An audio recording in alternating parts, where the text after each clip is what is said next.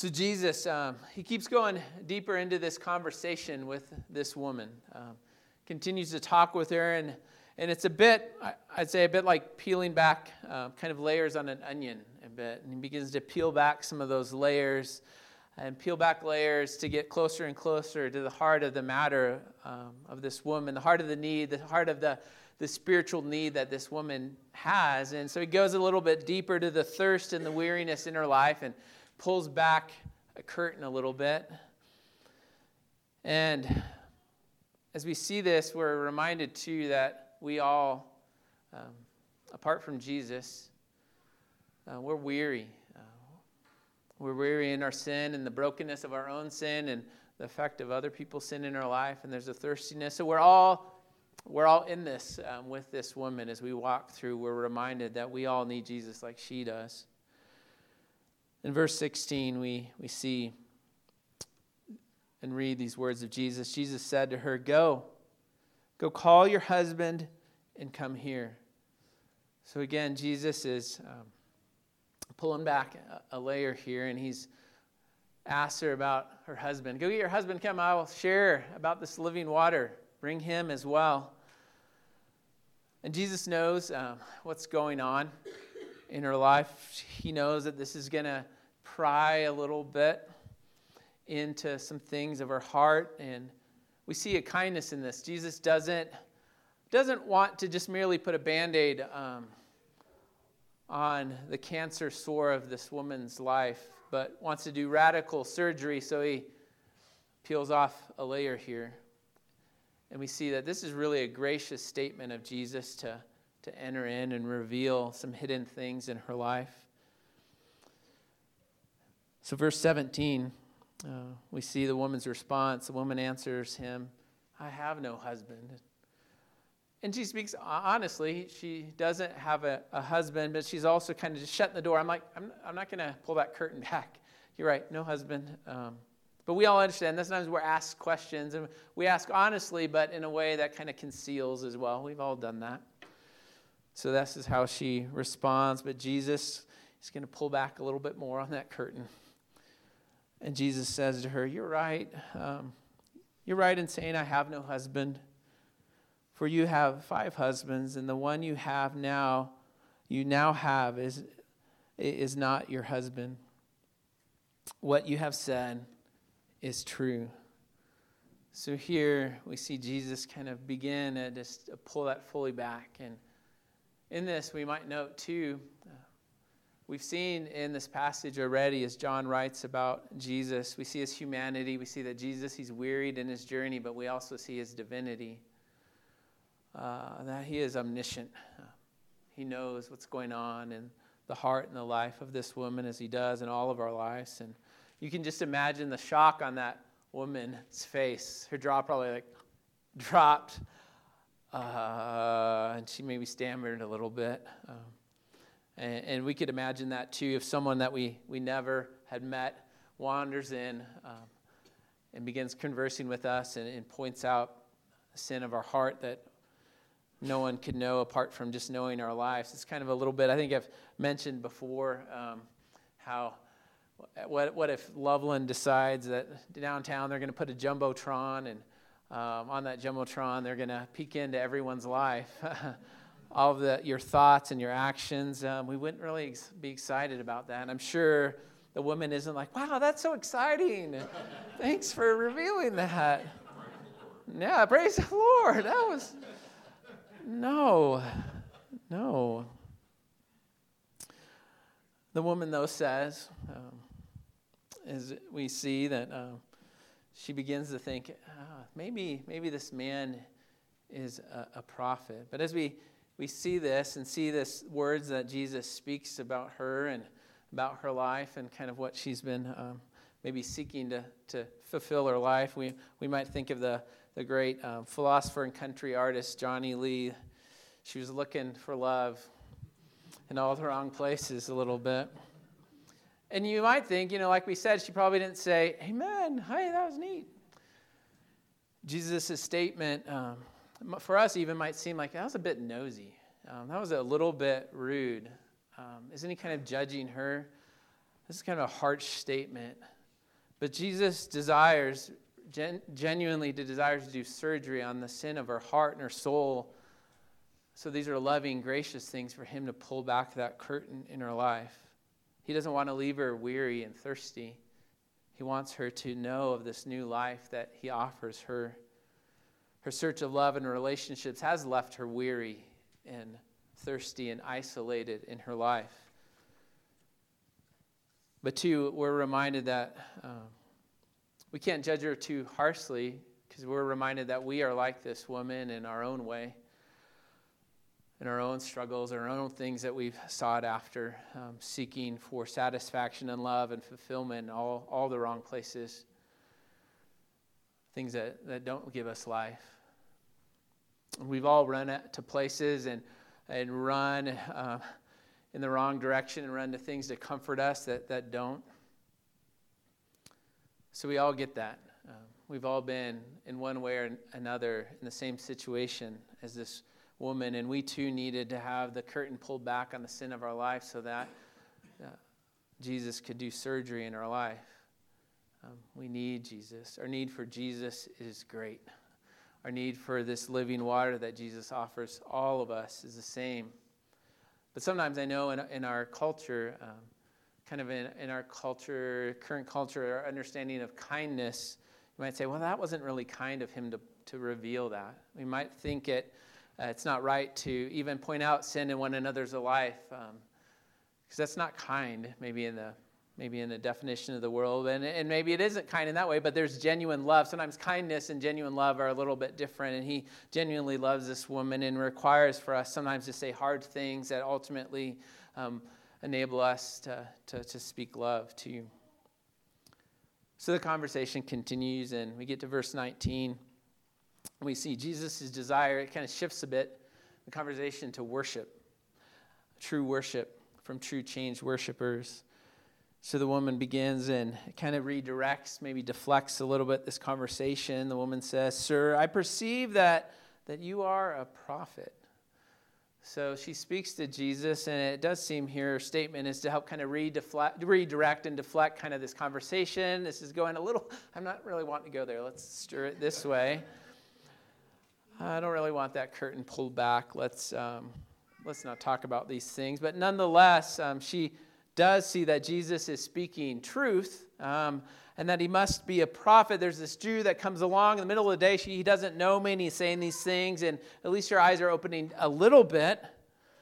And then verse twenty, um, she begins to really kind of deflect uh, the conversation, redirect. She says, "Our fathers worshipped on this mountain, but you say that in Jerusalem, that in Jerusalem is a place where people ought to worship." So, Um, a great way to deflect a conversation is a good theological argument. So she's like, let's let's bring up, I know this is a point of disagreement between Jews and Samaritans. This will get the prophet to talk about those things instead of my life. So she brings up this religious conflict between Jews and Samaritans. And surely, surely a good, a good prophet will like a good theological argument. Um, so she deflects here. But I think we can note this woman... At the same time, she could have said, and I was thinking about this, she could have said in this conversation, I'm done. I'm getting my water, and I'm going home to my non-husband, thank you very much. That's what I'm going to do. You don't have a right to speak into my life, and especially not into my bedroom. It's done. And she could have left, but she doesn't. She does deflect, but she still remains, and she allows the light of the world to shine into her darkness. Um, she doesn't run. I think we can note that here. So she asks again, our fathers, they worship on this mountain. So they're near Mount Gerizim, so they could have seen, and she probably pointed this mountain over here. They worshiped here, but you say that it's in Jerusalem is a place where people ought to worship. So what is this all about? What is this, this controversy? Well, the Samaritans had established Mount Gerizim as a place of worship. That was where they worshiped. And if you remember from last week, that in um, Samaria, the Samaritans were people that were kind of a mixed people, um, where that northern kingdom that Assyrians had years ago, they'd come in, they'd destroyed it, and they'd taken people into exile, and they shipped other people from other nations that they had conquered and put them in Samaria. So it was a mixed people, and it became very syncretistic in their um, worship and their understanding. There's probably a mixture of, of pagan and some Jewish things going on, and it wasn't a pure people, and they set up, established worship on Mount Gerizim. And they had actually built a temple up there. In four hundred B C, a temple was built, but then the Jews destroyed that temple in one twenty-eight B C, so there'd been a lot of conflict even over this place of worship. But the Jews, they worship at the temple. They worship in Jerusalem. They worship on Mount Zion. So you could see the conflict of right worship. Where's the right place to worship? And a people that were divided had another thing to be even great, more greatly divided about. So she asks about this controversy. And Jesus, he doesn't miss a beat. He he goes with it. He's like, I'm going to go with it, and I, we're going to keep going down this road, and we're going to teach you some things. So verse twenty-one, Jesus says to her, "Woman, believe me. The hour is coming when neither on this mountain nor in Jerusalem will you worship the Father. You worship what you do not know, and we worship what we know, for salvation is from the Jews." So Jesus, again, doesn't miss a beat, and he begins to take this time of redirection um, to move from true living water to true worship of God, which are connected, because we need new life to be able to truly worship God. And he says to her, "Woman," again, we talked about when we talked about the woman, or when Jesus turned the water into wine and spoke to his his mom and, and spoke to Mary and called her woman, that it wasn't a derogatory thing. It was more like ma'am, um, ma'am. So he continues, so he addresses her not in a, a harsh way. And he essentially says, um, things are really about to change. And this argument about right place of worship, it's really a moot point. So you'll, it'll not be about worshiping here or worshiping in, in Jerusalem, but a day is drawing near when you won't have to travel to worship. And maybe Jesus is alluding to pretty soon Jerusalem um, would be destroyed, and the temple itself was going to be destroyed. But we know, too, um, that even looking back, thinking of the conversation of Jesus with Nicodemus, that, that there's a call to be born again, Um, a new life, and be filled with the Spirit. Things are being made new, and there's new worship here.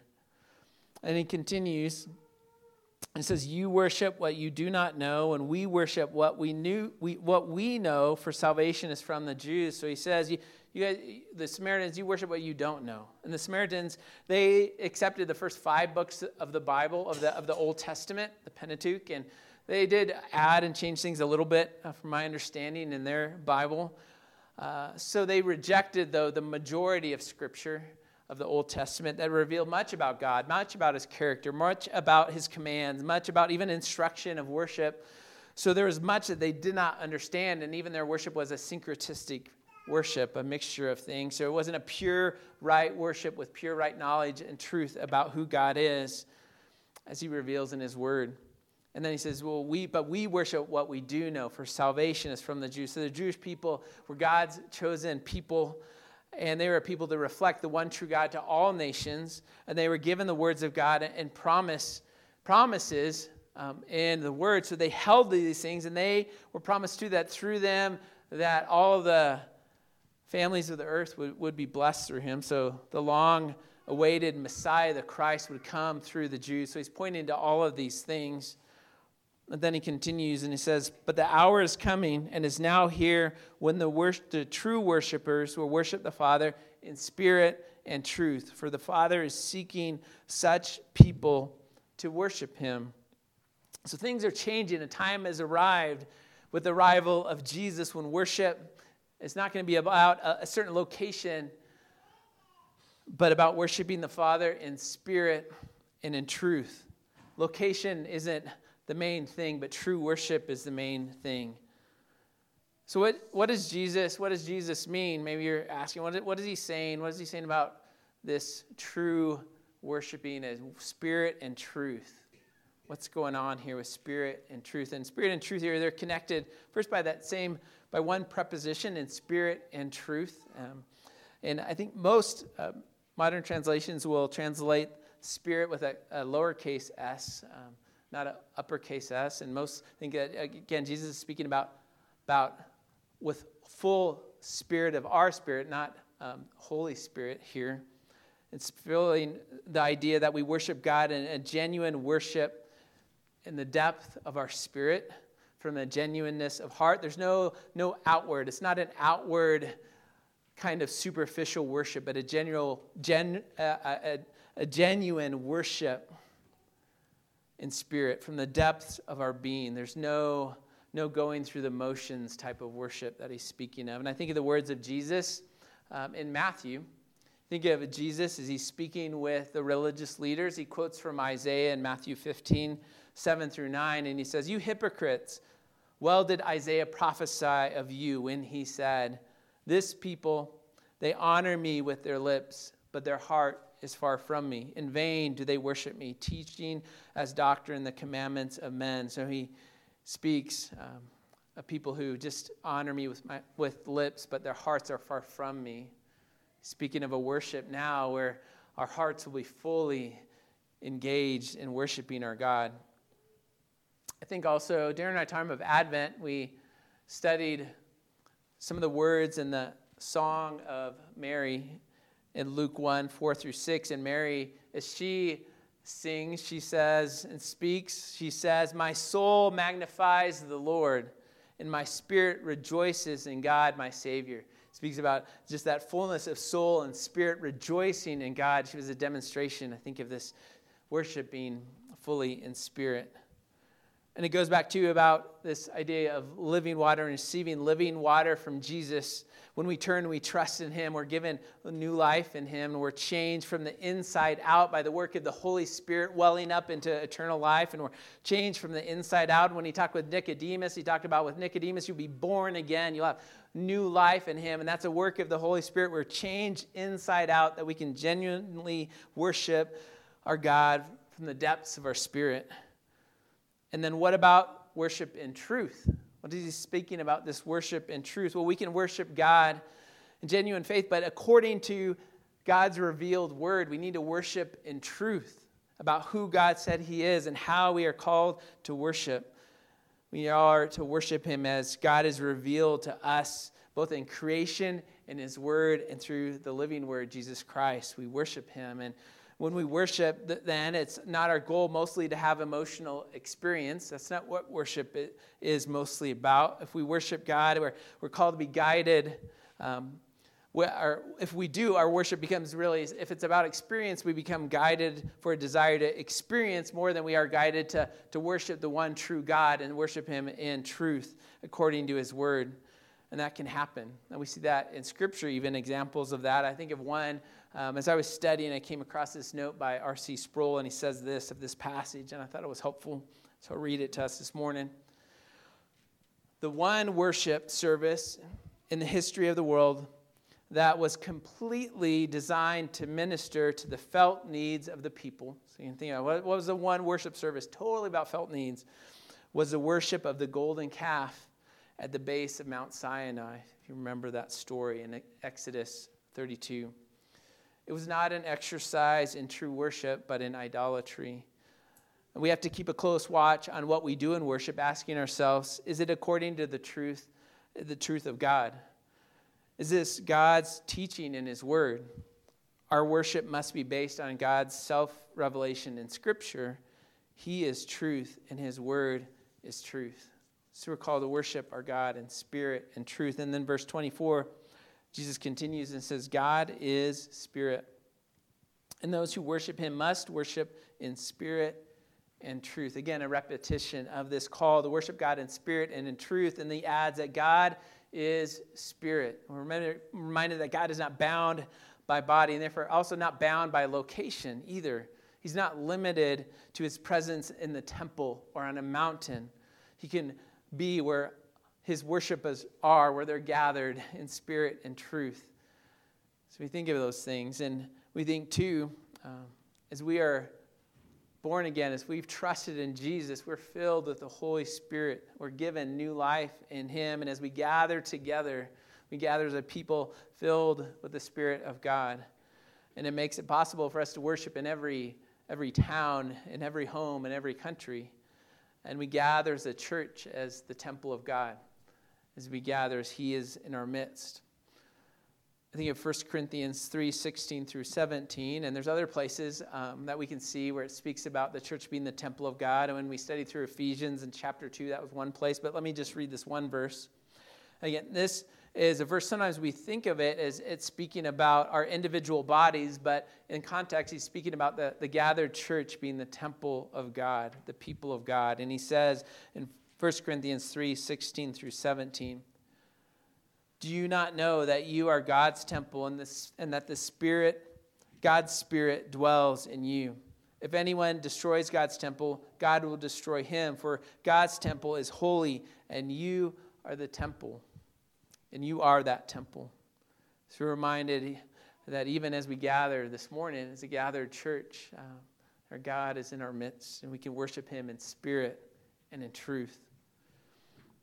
As I was thinking about this um, this passage and also speaking about worship today, I thought I'd just take a short minute um, just to remind us of what is worship. What does it mean to worship our God? And we have talked about that from time to time, and one of the passages even that we've looked at before is Romans chapter eleven, verse thirty-six, and then the, the first verse of chapter Romans twelve, twelve, one, and how it speaks about worship. And we've talked about it in context as one of the things that we want to do as a church is worship God passionately, and that's on our core commitment um, diagram thingy over here. That top one reminds us that we want to worship God passionately. And, and last week we talked about the idea of, of, of going and showing and telling the gospel boldly, and that's our bottom one there. And um, when Frank was here, he talked about us connecting with one another authentically, and that's the puzzle piece. So we're kind of hitting all those as we go through at the beginning of this year. But we want to worship God passionately. And in that passage in Romans, um, there's three words that are helpful for us to understand worship. And one of them is glory. And then one of them is offer. And then another one is sacrifice. Let me just read those verses and just take a couple minutes to review this. Romans eleven thirty-six says, for from him and through him and to him are all things, speaking of Christ. To him be glory forever. Amen. So to him be glory. That word of glory pointing to giving our God glory. Amen. And then it says, I appeal to you, therefore, brothers, by the mercies of God, to present yourselves, present your bodies, or offer your bodies as a living sacrifice, holy and acceptable to God, which is your spiritual worship. So glory, glory helps us to know that we are called to give glory to God. And it means that we desire the whole of who we are and what we do in our lives to bring glory to God, to point other people to Jesus as well, to point other people to the one true God, that they might join us in giving him glory. We love and treasure, it's called to love and treasure our God most, and we worship when we give him glory, and we love and treasure him most. And then, then this word to offer, to offer or dedicate or yield, we're called to yield, to yield our lives. It means yielding intentionally and publicly yielding and declaring that we are his. It's a bit like offering ourselves as a blank check to God, saying, I'm yours. I offer you wholly. And it, it doesn't necessarily mean that we go overseas. It might mean we go overseas. It doesn't mean that we necessarily go into full-time ministry. It might mean that. It doesn't mean we do something really big, one of those big things where you get a, a free T-shirt type of things. Now, those things are great. And I think when we go on that Utah trip, I think they give us a free T-shirt. I mean, we pay for it, but, you know. But offering ourselves to God also means doing those overlooked, faithful things that we do for a lifetime. That no one sees, that steady faithfulness to the things that God has called us to in each of our individual lives. And we offer ourselves fully to those things. And then also sacrifice. We worship through sacrifice. It means a surrender. Again, surrendering all to him, and it's willingly giving it in a costly way to our God um, for his purposes. Submitting our wants and our preferences. Oh, submit our preferences. And our comforts um, for what he calls us to. And it's not out of so much duty, but out of a joy. Uh, we want to passionately worship our God out of joy for what he has done. As he stirred up, he's given us new life, that we were once a thirsty people, a weary people, and he poured out his Spirit upon us, giving us new life in him. And we want to give him glory, and we want to offer ourselves, and we want to be a living sacrifice and worship him in spirit and in truth. And then finally, the last couple of verses, we'll close with these. Jesus reveals himself um, to thirsty and weary sinners. Uh, there's such kindness, there's true kindness, true love that we see in Jesus in this conversation. Verse twenty-five. The woman said to him, I know that Messiah is coming. He is called Christ. When he comes, he will tell us all things. Jesus, he speaks like no one else speaks. Uh, he speaks with an authority that no one else speaks with. And of course, we can't know the, the heart and the, the mind of this woman as she says these things, but it appears that she's beginning to wonder exactly who is Jesus, and wondering if, I want, are you possibly the Messiah? I mean, we don't know if that's what's going on, but as I read it, it seems like maybe that's what's happening here. And she makes a statement, a true statement about the Messiah. The Messiah, the Christ will come. When he comes, he's gonna he's gonna tell us all things. He'll resolve this issue for sure. I know this. And maybe in a veiled way, she's saying, um, you seem to be doing this right now. Are you the Messiah? And then Jesus says to her, essentially says, I am he. I am. I am the Messiah. And here he reveals to this Samaritan woman at the well, the heat of the day, an outcast of society. He's, he's pulled out that veil, and he reveals himself to her that he is the Messiah. And he hasn't done this to the Jewish crowds, has he yet? No. And here he does, reveals this to the woman. And it changes everything. Next week we'll talk about that. But one thing we see in just a couple of verses, that the woman, she leaves an empty jar behind, and she runs home to tell everyone, I think maybe this guy's the Messiah. He knows everything about me. And we're reminded um, that we are like this woman. Um, we all need Jesus. We all at one time um, have been those, as we talked about last week, kind of we stiff-armed um, God and the true life that he offers for us. If you remember, I gave the kids an illustration of the maybe the day that she, they were the, the most thirsty that they've ever been. Um, and I said, if what if I gave you a, a water hose with living waters? So all sanitized, purified water coming out of the hose, don't worry. Or a trowel that you could dig that hole, and I give you some saran wrap, and you can put it in that hole, and when it rains, you can kind of lick up, in Colorado, rain, lick up whatever water you get. Which one would you want? We want the, the hose. And, and we looked at that story in, in Jeremiah, where God gave that same illustration for his people. Jeremiah twelve, verse thirteen, for my people have committed two evils. They have forsaken me, the fountain of living water, and hewed out cisterns for themselves, broken cisterns that can hold no water. And we see this picture um, that for a long time, this woman probably had been just drinking from cisterns. And here Jesus saying, living water. And he says that to all of us. And maybe we sometimes we go back to those broken cisterns too, and we're reminded this morning that Jesus says, come to me. And we're reminded that we're all um, in the same boat as this woman as well. We're all, we all need Jesus. Um, I'd read earlier a quote from R C Sproul, and a, a few lines later he said this. He's, he quotes someone else, kind of an old saying. He said, I'm just one beggar telling other beggars where they can find bread. And he said, that's really all I am. And that's all any of us are. And I say that to you this morning. I'm just one beggar telling another beggar where they can find bread. And it's found in Jesus. Let's pray.